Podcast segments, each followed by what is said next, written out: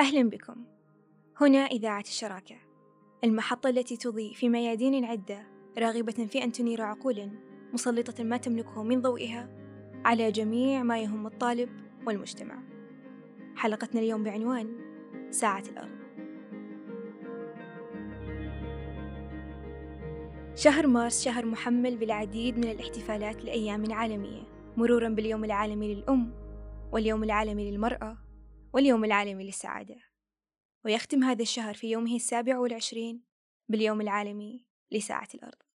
ساعة الأرض هي أكبر حركة شعبية من أجل البيئة على مستوى العالم. تحث الأفراد والمجتمعات وملاك المنازل والشركات أو بالأحرى كل من يملك ضوءا أن يطفئه. ويستبدله بالشموع لمدة ساعة واحدة فقط من الساعة الثامنة والنصف مساء حتى التاسعة والنصف مساء. وهذا توقيت مدروس فقد راعى الصندوق العالمي للطبيعة المنظم لهذا الحدث ضمان مشاركة غالبية دول العالم في وقت متقارب من الليل وتهدف الحملة أيضا إلى محاربة التلوث والإسهام في عمليات إعادة التدوير وترشيد استهلاك الطاقة لمواجهة التغير المناخي الذي يهدد كوكب الأرض من أعماق الغابات إلى غرف المعيشة قد تتساءلون هل تشكل ساعة في السنة فارقا؟ في الحقيقة لا تنقذ هذه الساعة الأرض حتما إذا لم تستمر في تقليل من استهلاكك للطاقة سائر السنة. لكن أهميتها تكمن في أثر هذه التجربة في نفوسنا. وإدراك كل منا أنه يمكن لشعوب الأرض جمعاء أن تتحد لهدف واحد مشترك وأن كل شخص منا بإمكانه الإسهام وإحداث الفرق.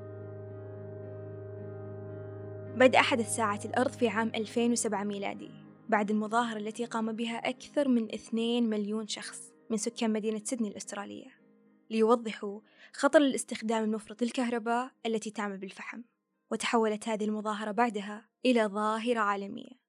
فقد نما عدد مشاركات دول العالم في حركة ساعة الأرض ليشمل بذلك العديد من المدن والشركات العالمية والأفراد. لتصبح في عام 2008 ميلادي حركة عالمية رسمية يزداد عدد المساهمين بها سنة تلو الأخرى لتشهد بذلك على فعاليتها ولتكون إثباتا. يقر أن العمل على القضايا البيئية الملحة أمر مهم للعديد من الأشخاص من مختلف أنحاء العالم. إن لساعة الأرض غاية ومقصد في منح الأمل في عيش مستقبل يحفظ حق الأجيال في التمتع بطبيعة هذا الكوكب. دون تلوث وتغير مناخي قد يضر هذه الأجيال ضررا بالغا. فمن ترشيد استهلاك الطاقة الكهربائية وحتى الإسهام في عمليات إعادة التدوير مرورا بأثر هذه الساعة البالغ في تخفيف آثار ظاهرة الاحتباس الحراري الناجمة عن الاستهلاك المفرط للوقود الأحفوري الذي يولد لنا الطاقة الكهربائية. وانطلاقا من أهميتها في الحفاظ على اقتصاد الكوكب تخفف ساعة الأرض من آثار التلوث البيئي والذي يؤثر سلبا بطبيعة الحال على الكائنات الحية وعلى سلوكها مما يسبب لها آثارا سلبية بالغة الضرر والأثر.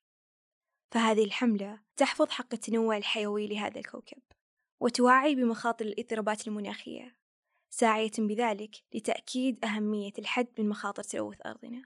ولذا تعد ساعة الأرض حياة جديدة لهذا الكوكب ومتنفسا له ورئة يستطيع من خلالها أن يواجه خطر التغير المناخي الذي ينهش بيئته شيئا فشيء.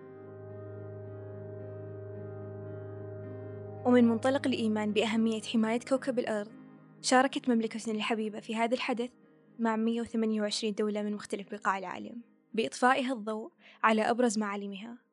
وقد تضمن وجود هذه المعالم ضمن إطار المدن السعودية الرئيسية كالرياض جدة والدمام وعدد من المحافظات. ولم تتوقف فقط على إطفاء الأضواء في معالمها البارزة فقد حثت المملكة أفراد المجتمع على المشاركة في هذا الحدث البيئي العالمي. من منطلق ديني حث الدين الإسلامي عليه والذي يجسد معاني الإحساس بالمسؤولية اتجاه هذا الكون بالتذكير حول أهمية شكر الله تعالى على هذه النعم والمحافظة عليها. واستمر هذا التشجيع ليحفز بذلك العديد من الجهات الحكومية والخاصة التي ساهمت في المشاركة من خلال إطفاء الأضواء والأجهزة الكهربائية الغير ضرورية ساعية بذلك لتجنب إهدار الموارد الطبيعية والمحافظة على استدامتها.